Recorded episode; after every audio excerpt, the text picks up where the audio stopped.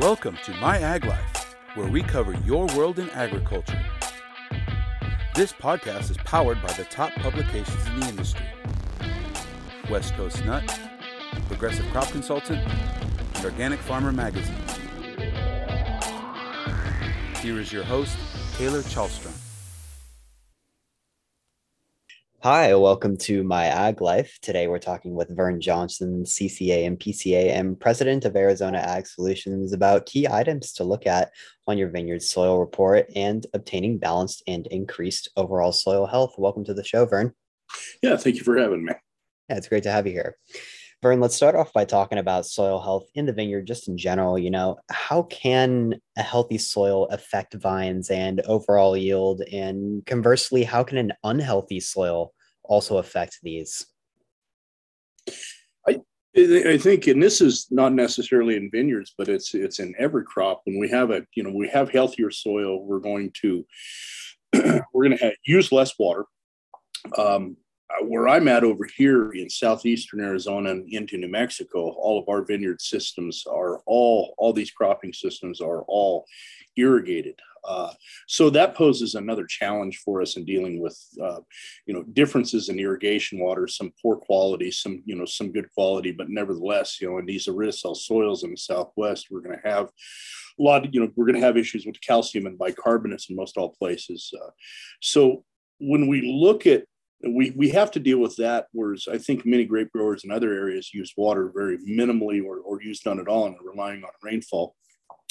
We certainly have that challenge over here. So we have to take soils who uh, which are, are probably not most ideally uh, set for agricultural use in many cases, especially in our wine grapes. We're coming into some very, very difficult uh, challenging hillside situations, uh, trying to get above, you know, the frost levels. So we get some real, you know, interesting challenges with these.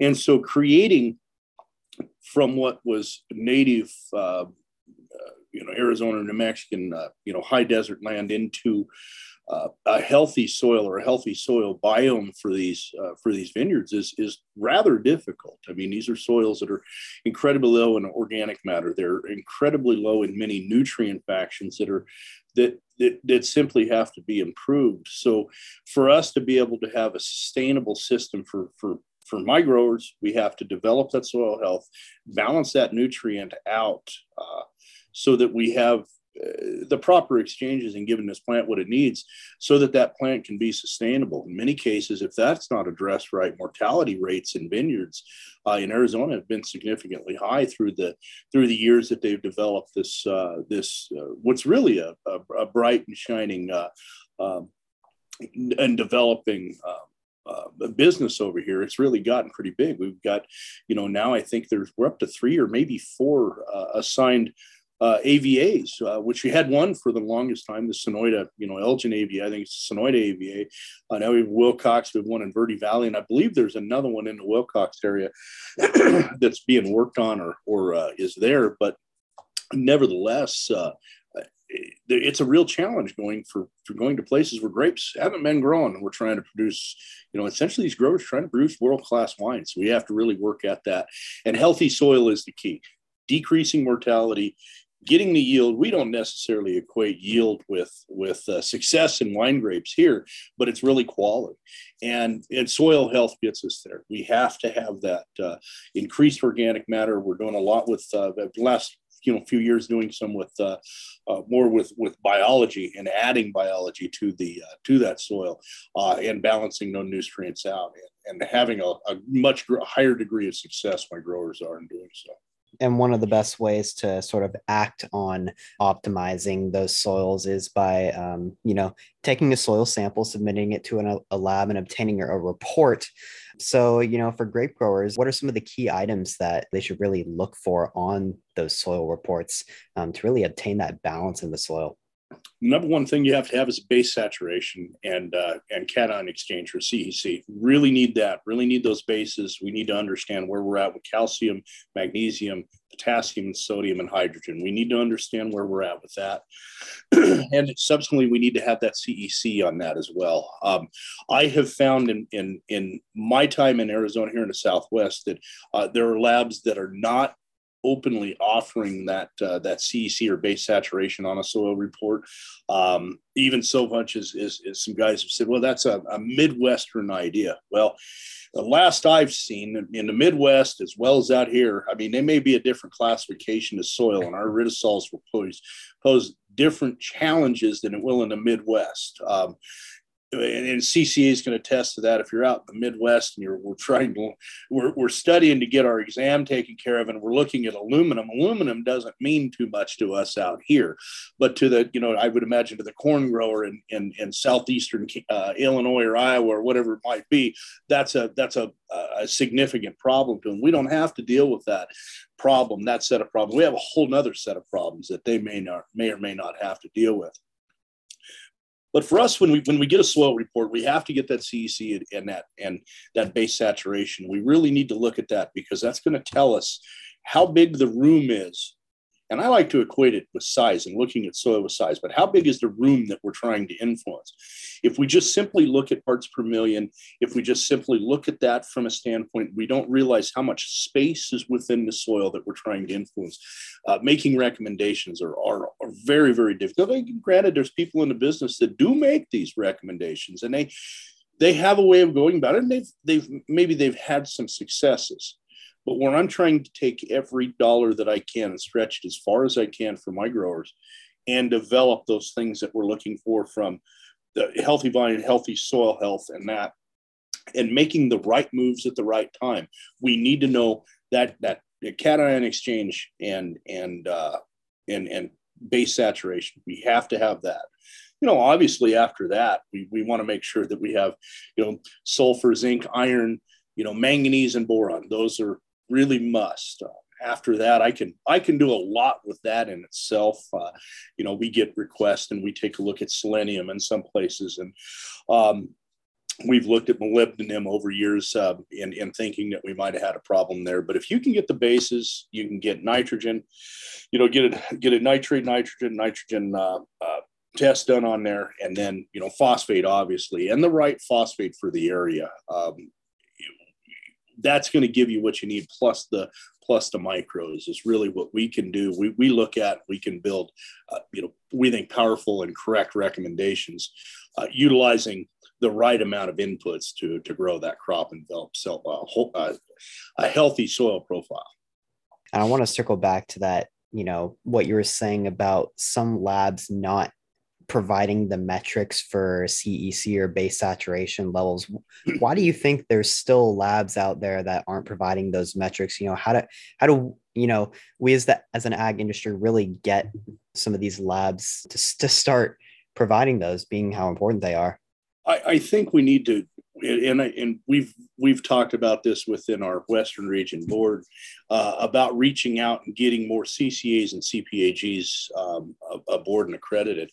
I think that's really where it stands. I think you know what what ICCA does for for our group and and and particularly crop advisors, uh, and particularly CCAs. I mean, PCAs are a different animal. I happen to I happen to be both. Um, I, I, I make even to my growers know I, I don't hide it. I enjoy the crop advising and agronomy side of, of the business more than I do pest control. Uh, but I still love, I mean, I love the whole thing. I love everything about being on the farm. Uh, and most of us that are involved in this really do. But uh, for me, the agronomy is really the, the, the true challenge. Is the the fun part. It's where we can, you know, the science is incredible, and there's a lot of different philosophies and how to do this. Everybody's got a little different turn. I, I think there's a lot of gray area when it comes to to looking at this. Now, when I look at it, there's not much gray area. I, have really got it down, and, and it's the world of agronomy according to Vern and and my team here and what we're doing at Arizona Ag Solutions. We look at it differently than others, and I, I think for there to to channel this thing down is to get you know and get the get the labs to encourage them to participate in the ICCA program, the in in and become a, a CPAG or a, a CCA I, I think that's really key. And and in Arizona, there's not a lot of us. I think it. You know, I haven't done a count in a while, but I think there's you know less than 60, maybe between 50 or 60 CCAs and CPAGs in the state of Arizona. um, I've been fortunate. I got it. I got it back. I think I, I think I got mine in 15, if I remember right. Um, it's hanging up on the wall there. I don't have the original one up there, but it's been, uh, uh, I think since 15 and, and a lot of the business that I gained over the years as I got, got involved uh, since then had to do with the fact of me having that CCA license. And I, you know, hopefully one day can can have the time to get the uh, CC uh, CPAG accreditation. That's a goal of mine within my career. But um, yeah, to you know, that's a long-winded answer to to say. I think to to increase that professionalism and involvement in our in our CCA and CPAG program would help streamline that. Okay, certainly. Good sentiment there, Vern. We're going to be right back after a word from our sponsors. Brought to you by West Coast Nut, Progressive Crop Consultant, and My Ag Life in conjunction with UC Cooperative Extension. The North Valley Nut Conference is back. Join hundreds of tree nut growers, consultants, and industry professionals. Learn about new technologies and research. Earn continuing education units. Network with other industry members over coffee, donuts, and lunch. Join us June 8th at the Glenn County Fairgrounds in Orland, California. Register today at WCNGG.com front slash events. Hi, we're back talking with Vern Johnson, CCA and PCA, and president of Arizona Ag Solutions about key items to look at on your vineyard soil report and obtaining balanced and increased overall soil health. Vern, continuing on that topic of cation exchange capacity and base saturation levels, you know, you really did stress the importance of it, uh, but it's really important to compute those on those reports. You know, why is it really difficult at the end of the day to make some of these precise recommendations to improve the health of your soil if you don't have those two things computed? Well, I think if, if we, we don't have those computed, when we look at the standard soil reports going to give us feedback, not only if we ask for base saturation, we're also going to see levels within the soil with a calcium, you know, uh, magnesium, potassium, and sodium being found in parts per million. And we know that we can, you know, we've got some conversions we could make and we can find out how many actual pounds are within that soil profile based on parts per million and what we know the average soil to weigh. So we can convert that to pounds. But what becomes very interesting, and I think what many forget when it comes to looking at soil, if we do not have a read on that CEC, which is that, that cation exchange capacity, if that's a two or a three, and we have 145 part let's say we have 145 parts per million of, of potassium and that's a two or a three cec that means something completely different than let's say we have a 16 cec and 145 parts. In one we almost have a level of potassium that would be uh, adequate to to high. Uh, in the other case we have it it's it's incredibly deficient. And so when we talk about that, when I talk about the CEC to growers, I compare it to either a room. I use an analogy about a room in a social setting. Okay, and we have to, if we have this big room and we have ten people in it, well, we probably overdid ourselves there as far as square footage. but how are they going to interact within themselves? And so let's take that same room and and let's take and put ten thousand people in this room and everybody's crammed in there tight, or maybe there's some spilling on the outside we can't interact very well in there. And we know everything when it comes to the exchange site and going into the plant. There is a process to it. And many, I think, those when I though I talk to and talk to somebody who I believe to have good knowledge about soil can say one thing, and then this kind of gets the conversation going. Calcium's the bus, boron is the driver. Those sort of things, that sort of thinking, that mentality, just in those two nutrients gets us to understand okay, now we're talking about exchange site, we're talking about what it's going to take to get that nutrient to go into the plant. And so for us to be able to do that and then subsequently make powerful recommendations, we have to know that room size. We have to know what how big that area is at which we're we're computing is that cec low is that cec high those of us that know low CECs, usually that a little larger grain size uh, or, or, particle size out there. Those are going to be sandy soils. They don't have the capacity to hold water. They don't have the capacity to, to hold nutrients. We have to look at those different. Then we have to look on a you know, soil that has maybe even an inflated CEC because of excess calcium and excess bicarbonates in it that make that soil another set of challenges. So just simply looking and computing how many pounds per acre that we have from our soil report without understanding the size of that exchange site, that size of that room, we really can't make a power, we can't make a correct uh, recommendation there. And so subsequently, that can decrease production. That can cost a grower, you know, uh, money that doesn't need to be spent. When we could just look at it, maybe spend that dollar a little bit differently to try to improve production in some other manner. So, um, size of the room, size of the room, and, and how many players are in that room. We have to determine that before pounds really matter to us. And on the topic of dollar spending, Vern, you know, obviously taking uh, soil health into consideration for a vineyard or other crop is of utmost importance, but executing the uh, measurements to better soil health on an economic scale um, can be difficult, especially with these high input prices that we've been experiencing.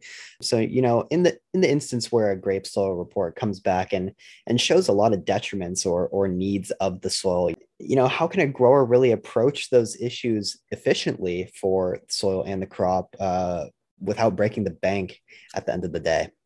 in many times that can't and i've dealt with situations where that can be a real challenge. And i think we have to take a look at them we have to take a look at them pretty pragmatically and and see. We have to make the big moves that we need to make over the long term and and sort of look at it rather than uh, this has been a, a change. I, I work for an ag retailer uh, for you know, 15 plus years and and uh, still involved in them with them uh, now as a as a vendor uh, and rather than a than an employee salesman or an authorized agent. And a wonderful experience. They uh, taught me so much about the business and what it is. But one of the things i'm relieved of in my where I'm at now is I don't have to make a recommendation to get commission sales. And it's always really hard to try to tell somebody when you have a dog in a fight. And I think that's why there's so many of us that gravitate toward being, you know, fully independent says, okay, look, I don't have a dog in this fight here, but you know, we need to take three years and we need to look at it this way. Maybe, maybe it's we got to have a calcium program, whether it's a lime or a gypsum program, depending on where it's at. We have to take a look and we have to try to move the cations. All the while, we still have to take a look at what the crop removal rates are for, for nutrition. So we need to address, we need to address the nitrogen there and you know the micronutrient functions. And so I think it's really it's really good. And, and I'm I've never been good in this business in dealing with growers who come to me who want a quick fix because this isn't, especially dealing with perennial crops. I need you, and my best partners, we're in it for the long haul together. This is a relationship they rely on what it have, what I have, the insight that I have looking forward. And so I have somebody who comes to me and say, Hey, I need to, you know, I need to, I need a fertilizer program for, for, for right now. Well, my program really doesn't work good for this season. My program is going to work good for a while for you because so many times we have to just break it down and look down. We may need four or five hundred dollars worth of an acre of, of inputs. And how are we best going to manage the cash flows, get better production levels without without stifling liquidity? That's a real challenge and that takes a, a strong partnership between crop advisor or agronomist and and and the grower themselves. And so i don't have any simple way to say how we do that but just that by a case by case basis we have to take the long term and the need and the cost and balance that with the crop removal rate. And again, those are two very, very gray areas. Even when it comes down to when I look at wine grapes, I have substantially what I feel is the right metric of pounds of N removed for crop that we're trying to do and dealing with our situation out here, which is different than you know uh, most of what you might see in a, a, book published in California or or France or Italy for for you know, for uh, for what it's worth. So we have to look at it in that, look at it as uh, look at it a bit further down the road and really make a decision that's going to get just be pragmatic and get us to where we need to be um, with the least amount of pain possible, both financially or detriment to the crop.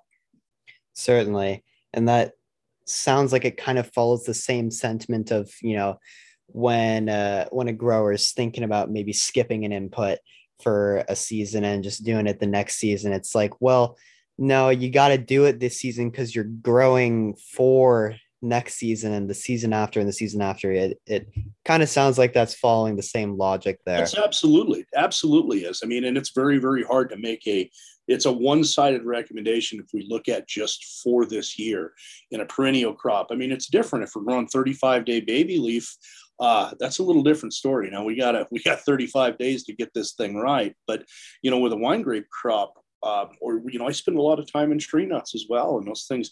What we do this year is affecting the crop moving forward. So it is a really long-term look at agronomy to get where we need to be, and uh, I think that's difficult for some because we can't make big sweeping changes uh, very easily with uh, when it comes to soil and, and soil health. Well, Vern, that's uh that's all really great info about uh you know soil health and vineyards and just in general. Anything else on a soil report or just about soil in general uh, in vineyards that you think growers should really keep in mind throughout the season? Anything we might have not covered? Don't focus on pH. The least important number or indicator that you're going to find on that soil report is pH. I think that's the first place that that many look at. Um, you know, remember, I, I, think it's the Hefty Brothers. I'm a, a, very big fan of, and they're they have great podcast uh, and are on Sirius XM as well. And you listen to those, and they talk about you know there's there's there's four or five things that that uh, influence soil pH, and you know cation balance is certainly one of those. And you know we have certain nutrients that sodium is is is four times uh, has four times the power to run our run our pH alkaline as does calcium. So just looking at pH gives us it gives us a, a, a, some, it's some, some information there, but really should be looking at another item. You know, you asked earlier what else should be on a soil report. EC should be on there. EC is more important for us to look at than than pH. pH, when we balance all of our nutrients out, the pH will work itself out. Let's not hang ourselves up on the pH. Let's hang ourselves up on cation balance. Let's hang ourselves up on micronutrient balance. Let's hang ourselves up on EC in those really tough soils. That's where we need to look for first. But worry too much about the pH. You take care of business, pH will work itself out definitely a good way to wrap it up there, Vern. We appreciate you being on the show today and talking about soil health in vineyards, and uh, we hope to have you back again soon. Ah, terrific. Thank you very much. This is Taylor with My Ag Life signing off. Thank you for listening. Subscribe for updates, exclusive content, and more at myaglife.com.